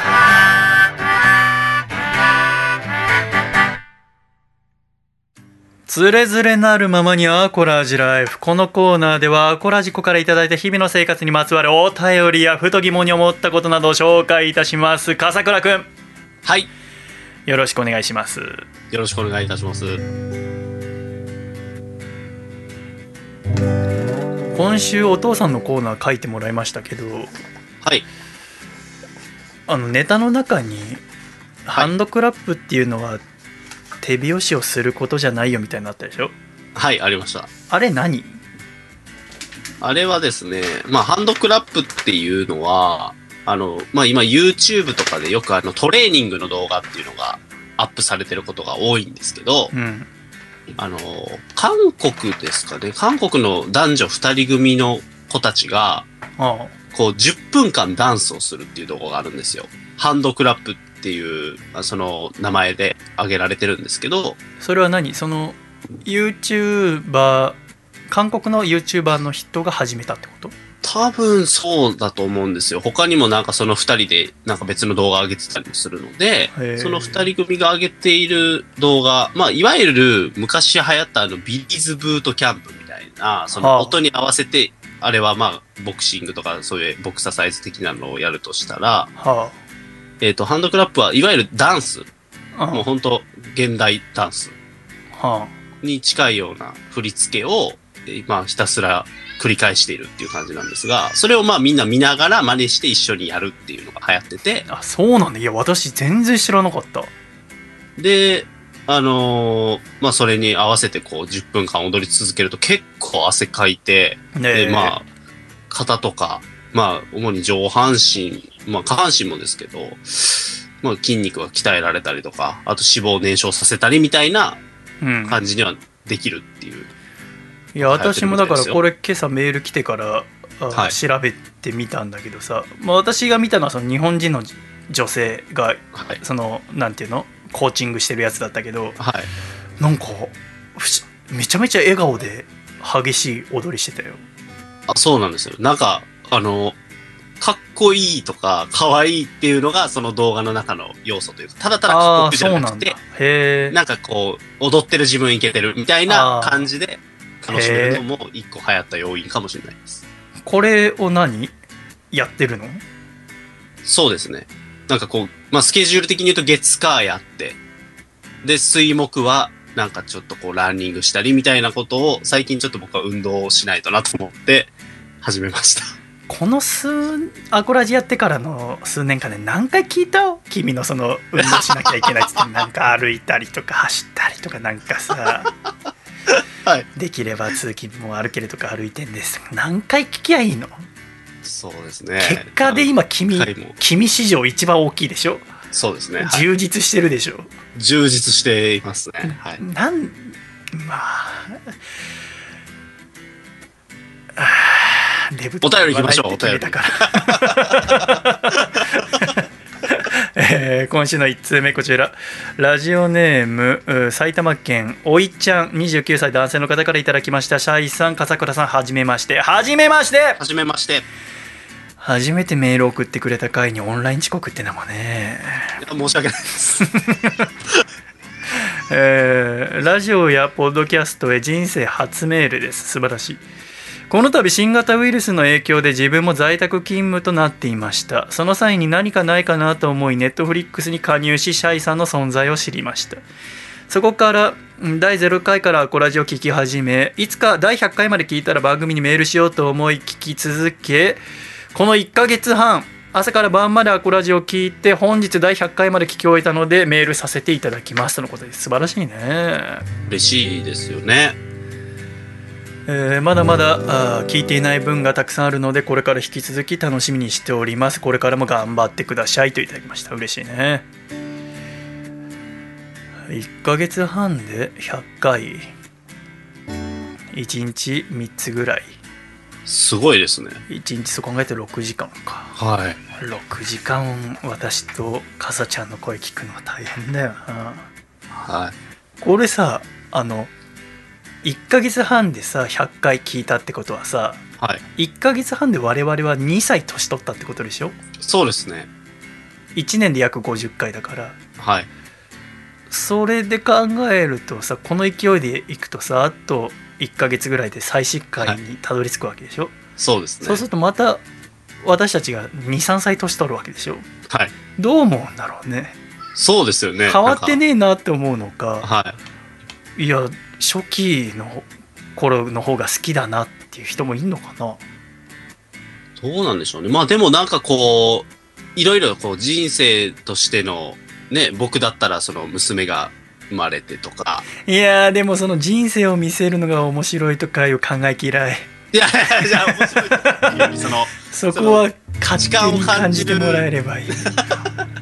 何お前それで原点回帰で遅刻しましたみたいな。ふざけんじゃねえぞこの野郎。あ、何言ってもダメだ、これ。続きまして。あ今週のメッセージテーマは僕の私のランドセルでございましたがはい。えーたくさんメールいただきましした。あーこちらラジオネームパラレルさんからは、えーランドセルっていうと大正天皇の学習院ご入学祝いに伊藤博文さんが献上したものが始まりと言われてるみたいですねっていうことで URL 貼ってくれてるんですけどへえと思ってランドセル作っている会社の、えーホームページ見てみたんだけどそこに私が見たのはハラっていうう会社のはい。ページにランドセルの歴史と名前の由来っていうページがあってそこ読んだんだけどさ、はい。えーその大正天皇後の大正天皇が学習院に入る時に伊藤博文さんから箱型のランドセルをもらったんだって、えー、まあ、そのランドセルってもの自体はその前からあ学習院の子供たち学習院の子供たちって当時通学する時は周りの人たちが荷物を持ってくれたってお付きの人たちがなるほど。が荷物持ってくれたり馬車とか人力車で登校してたからあ自分で荷物を持って登校するって習慣があ当時の学習院の子供たちにはなくてでもそれだとひ弱い子供が育ってしまうっていうことで使われ出したのがランドセルなんだって。はえっと江戸時代の末期って書いてあるんですね幕末だって幕府がこの政策を始めたんだってでい。だから、ああえて重くしてたりとかするんですかね？なんかそうなのかな、はいあの形は。今のランドセルの箱型じゃなくてはい。あのよくあの兵士の方が持ってるような灰のはい。と言われるようはないリュックサックの形ですね写真が載ってますけど、でそれがこのパラレルさんからいただいたメールに書いてあるように明治20年の時に後の大正天皇が学習院初等科へ入学する際伊藤博文さんから革製の箱型ランドセルを贈られたと。で、えーここから始まって、えーただまあ当時革っていうのは高級品だからなかなか庶民の手には行き渡らなかったんだけれどもあ昭和に入って、えー人工のお比較革人工の革が開発されてどんどんはい。お広まっていったと。で、えー革で作られていたのはだいたい1つ1.3キロとかだったけどもこの、はいお合成比較で作るとお1キロちょいで作ることができて軽くなったと。うん。でどんどん値段も下がって普及していって今ではこの箱型、うん。あーだからその伊藤博文さんが最初お後の大正天皇に贈られた箱型のものが主流となってただこの6年間使われることを前提に作られているランドセルっていうのは世界中で日本だけの文化らしいです。だからぜひとも大切にしたい文化の一つですってホームページに書かれてる。のなるほど。こんな頑丈なカバンはなかなかないんだってうーん。確かにどんだけ投げたりしても壊れなかったもんねあそうですね。割と存在に扱ってたりしましたね、ランドセル。だってこの上にも座ったしさはい。投げて遊んだしはい。家帰ってきたら投げ捨てるように置いてたしそうですね。でパンパンに入れてたりもしてたしねはい。ランドセルすごそう思うとやっぱすごいよなすごいですね。なんか進展あった？別にない？ないです。ああまだないか。まはい。あ、気長に戦わないとな。そうなんですよね。えー今週、えーメールいただきました。ラジオネーム愛知県の772さんから。細見さん笠倉さんシャイ。シャイ。シャイ。私が小学生の頃は、うんえー男子は黒女子は赤と決まっていました。この方年齢は書かれてないけどおじさんですって書かれてますね、えーカラフルなランドセルを見るようになったのは就職した頃からです。とカラフルでいいなと思うより前にあんなカラフルなランドセル使っていじめられないのかなと心配になりましたって書かれてますね。ほう。やっぱね男は黒女は赤みたいな勝手に決められてましたもんね。そうですね。なんかやっぱりね子供の中でもそういう概念はあるなって感じたのが、うんその最近うちの5歳の娘も、うん男なのにピンクだ、あははって言ったりする瞬間があるんですよ。へで、まあそのために僕は別に男でも好きな色でいいんだよっていう話をするんですけど、なんかどっかであるみたいですね。そういう、まあ多分幼稚園でそういう風になんか誰かが言ってたのを覚えたのか。どうなんだ、はいあのさ人間が生まれ持ってのもんじゃないよね絶対そうですね。赤っていうのは性自認が女であるものが持つものだってイメージはないよね、だから僕トイレのあの色とかやめた方がいいと思うんですよね。でも俺俺ね俺別に色分け意味なくないですかって最近思ってるんですよ。俺ねあの、はい高校が東京工業大学附属科学技術高校っていう田町にある高校なんだけどはい。あのすごく古い高校ではい。ででもその要は都心にあるからなんか古い校舎だけど中身を新しくしようみたいなのがあったの動きが、はい。でまたそのバリアフリーもそうだしその差別とかいろんなものに対しても進んだ学校にしようっていうのではい。あのそのトイレの色とかなかったんだよで俺間違えて女子トイレ入ったことあるの、すごい急いでて。で中で女性の先生と鉢合わせになって、はい。で別に怒られたりもしなかったけどはい。グレーの色だったと思うんだよ。はい。うんで女性用トイレだとは思わなかったんだよね。はい。だから私はちょっと苦い曲があるね。まあ最初からなんだ子供の時からそうだったらもう慣れてんのか。でも今例えば、はい。トイレの色がその駅とかも全部統一されたら私は間違えるかもしれないね、はい。特に急いでたりすると。ああそうまあそうだな。でもそうまあ本当そうだよな。いろんなとこ。どうやってそういうの進めりゃいいんだろうな。そうですよね。さっきのその子供にどう言うじゃないけどなかなか分かんないことがたくさんあるな。はい。続きましてこちらラジオネームよさんからいただきました。少し前にネットニュースになっていたのですがコストコでも日本製のランドセルが2万円で売っていると聞きました。あと私が使っていたランドセルは親に聞いてみたところ施設の子供たちに寄付したようです。ああ素晴らしいね。え夫にも聞いてみたところ夫のランドセルはランドセルを使ってランドセルの形をした5センチ角のキーホルダーを作ってもらったそうですが紛失してしまって今手元にはないようですといただきました、えー。何このランドセルを使って作った5センチ角のランドセルのキーホルダー。欲しいよね。いいですね。自分が使ってたやつを元にってことですよね。いやそうめっちゃあいいですねそうだそれ。すごい。ね。いいね。いいな。えー、そういう、あるんですね。ねこういうなんだ。聞いたことなかったな。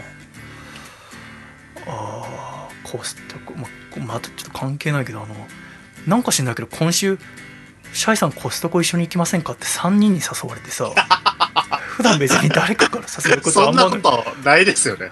ゴリゴリの一人暮らしの私がさ あのなんで大量に買うことで有名なコストコに誘われて、意味はもう断っちゃったんだけどさだけど。まああえでもな私とコストコに行ったって別に楽しくないだろうにと思って。わかんねえなと、えー続きましてこちら東京都ラジオネームキーちゃんにのいちご姫さんからいただきましたシャイボーイさん笠倉さんこんばんシャイこんばんシャイこんばんしゃい。私と私の友達は小学生の頃ふざけるのが好きでお互いに友達のランドセルの底のカチャッと閉める部分をこっそりと開けてから「お辞儀して!」と言ってランドセルの中の教科書が滝のように落ちてくるところを見て笑うといういたずらをよくしていましたまあやってましたねやってましたね。懐かしい。お辞儀してって言われてする時はさもう相手になって分かってる時かなそうでしょうね。だって日常の動作としてお辞儀をすることないじゃないそうですね。でも結構もう2桁ぐらいこの光景見た記憶がありますけどねやっぱこれはもしかしたら世界で共通のお笑いかもしれないですね。もしかしたらね。ああ海外こ海外のランドセルも海外ってランドセルこうなのかな？あどうどうなんだ？でも同じことやっても受けそうな気はするなと思いやー面い。白いだろうなあの だからさそれこそこれからさ要はネットの授業とか進むとしたらさはい。電子書籍が増えるでしょ、そうですね。そしたらさ教科書をたくさんパンパンに持ち運ぶこともなくなるわけじゃない？確かに。となるともしかしたらランドセルというものの形状も変わるかもねこんな大きくある必要ないんだからそうですよね。確かに。あの大きさは絶対必要なくなりますよね。ねえ今は必要だと思うけどさ はそしたらあとこのいたずら結構きついよねあの教科書だったら紙だからさい。はい。まあ落としたとて別になんともないけどさはい。タブレット落として画面割ったとかなったらさ結構悲惨だよねそうですね。真っ青になりますよ。あそんな小学生とかで。ってなるといさこういういたずら禁止ですってなったらさいずれはこの小学生の頃ふざけて友達とねお辞儀してっつって滝のようにでーっつってイエーっつって笑ってたっていうのがはい。子供たちには通じない話になるかもしれませんねそうですよ。はあ面白いね。続きましてこちら大阪府ラジオネームモリティザルティさんからいただきました。シャイさん笠倉さんこんばんは。こんばんは。こんばんは。僕は昔から整理整頓が非常に苦手で学期末には荷物を一気に持って帰っていました。なのでランドセルにとにかく荷物を詰めて蓋の間にも挟めるだけ挟んでギューッと引っ張って蓋をギリギリで閉めていましたそんな乱雑に扱われたランドセルでしたがきちんと6年間壊れることなく使うことができました。うん。僕には19歳年の離れた弟がいますがそんな弟も気づけば5年生。彼のランドセルも6年の使命を全うできそうです。だって。うん。なるほど。入学する時にはこのモリティ・ザルティさんが購入されたんだってさ。青いランドセルって書いえー、へいいですね。弟。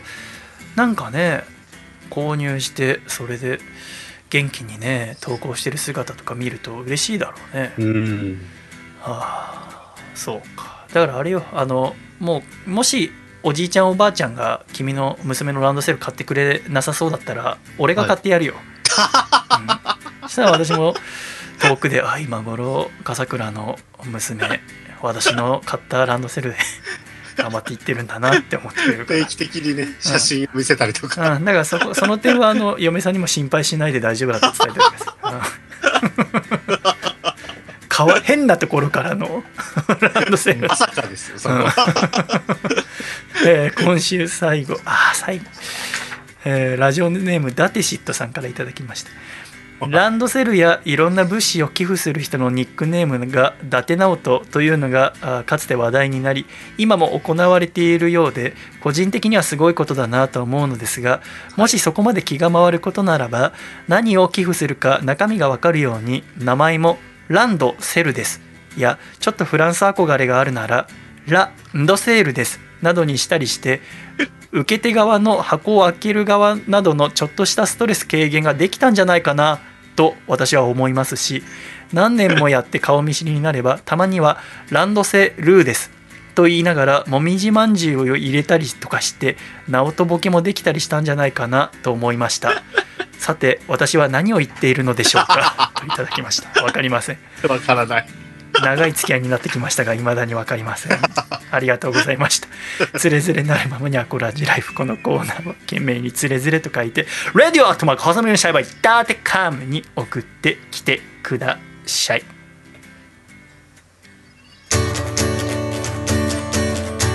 東京都ラジオネームジャーキジョージさんからいただいた細身のシャイボーイがお父さんと仲直りする方法。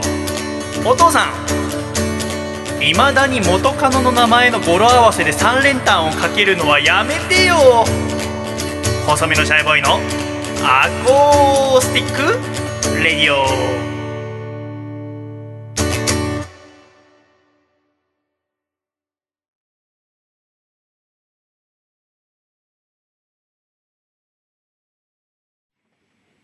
ライ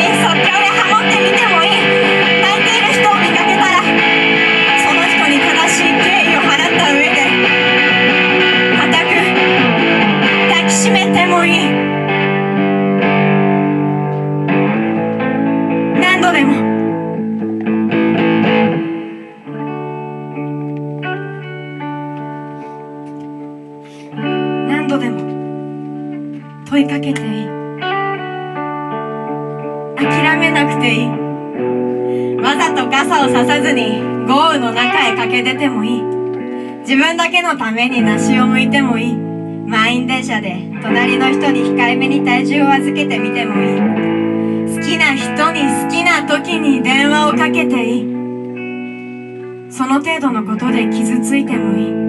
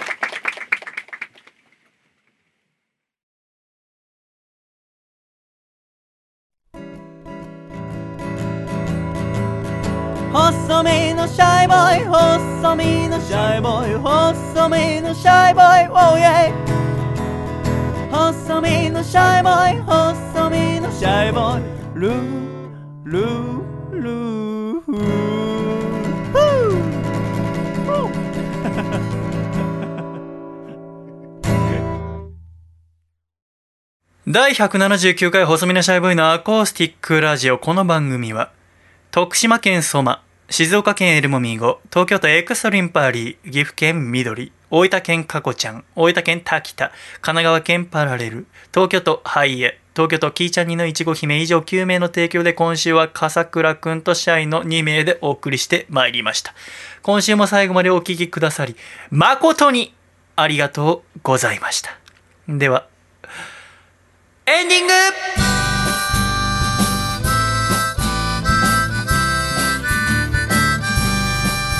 暖かい。シャイ。ということで第179回細身のシャイボーイのアーコースティックレディオもエンディングです。笠倉さん。はい。今週も最後までありがとうございました。ありがとうございました。まあ最後までっつっても最初いなかったんですけどね。はいそうです。いやー全然いなくてもできたけどね。いや。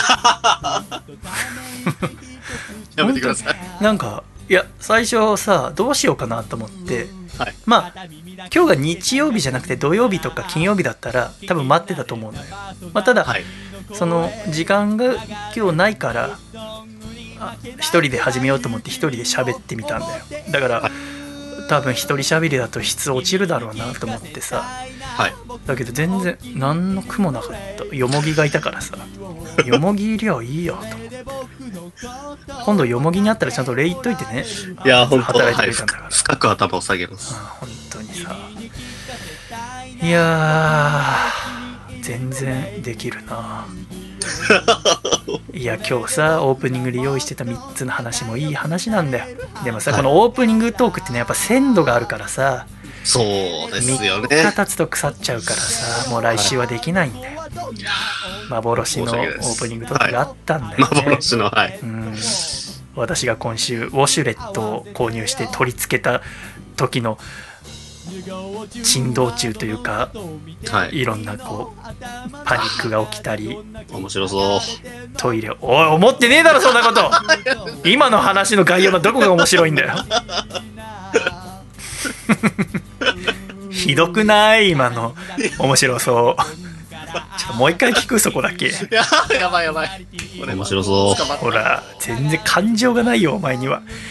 お前には感情がないいやちょっとそのウォシュレットとねその珍道中っていうそのかかってるのかなとかちょっとはい思って。るうわ最低。しかもだってダメだダメだ。さそのダメだもうさしあちゃこちゃん。あったことをさその珍道中っていうたあの言葉間違えてるなって私思ってたからそこをカットしようと思ったのにさ 今君が重ねたことでカットすらできなくなって私のボキャブラリーの少なさが露呈してそれを隠すこともできなくなった君は最悪だよ。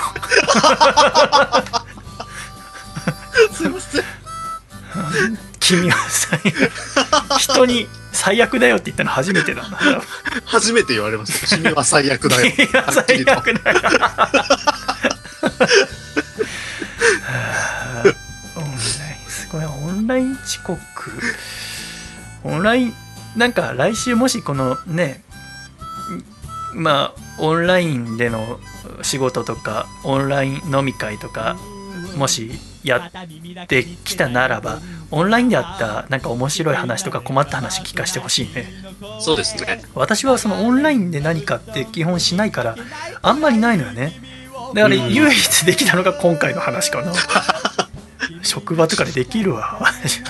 オンラインで遅刻、遅刻してきたやつがいるんですよ。うちの作家がオンライン遅刻したんですよ で嫁さんに電話したらつって。存分に話してくださそうそう。いいなあ。いろいろあるな。本当にさあの私はあの今ちょっと教育関係の仕事をしてるのもあってさ。い。はい。いや本当にその受験生とかかわいそうでさ。はい。どうなんだろうなそうですね。受験生の子たち、まあ僕も仕事から話すんですけど、あスクールオブロックとかでかそうですね。うん、めちゃめちゃ不安っていう、その先がね、見えなさすぎてっていう。そうだなだからアコラジックの中にも今受験生の方いるんだけれどもそういう子が聞いてる間だだけでも楽しんでもらって受験頑張ろうって思ってもらえるような番組を作るために来週は遅刻しないでくださいはい。遅刻していただいても面白くなると思いますがどっちにするかはあなた次第です。いやいや、もう。今週も最後までありがとうございました。また来週笑顔でお会いしましょう。では行くぞ。123シャイまた来週。俺でもうと電話出てくれてありがとう。回だった。ね。本当にありがとう。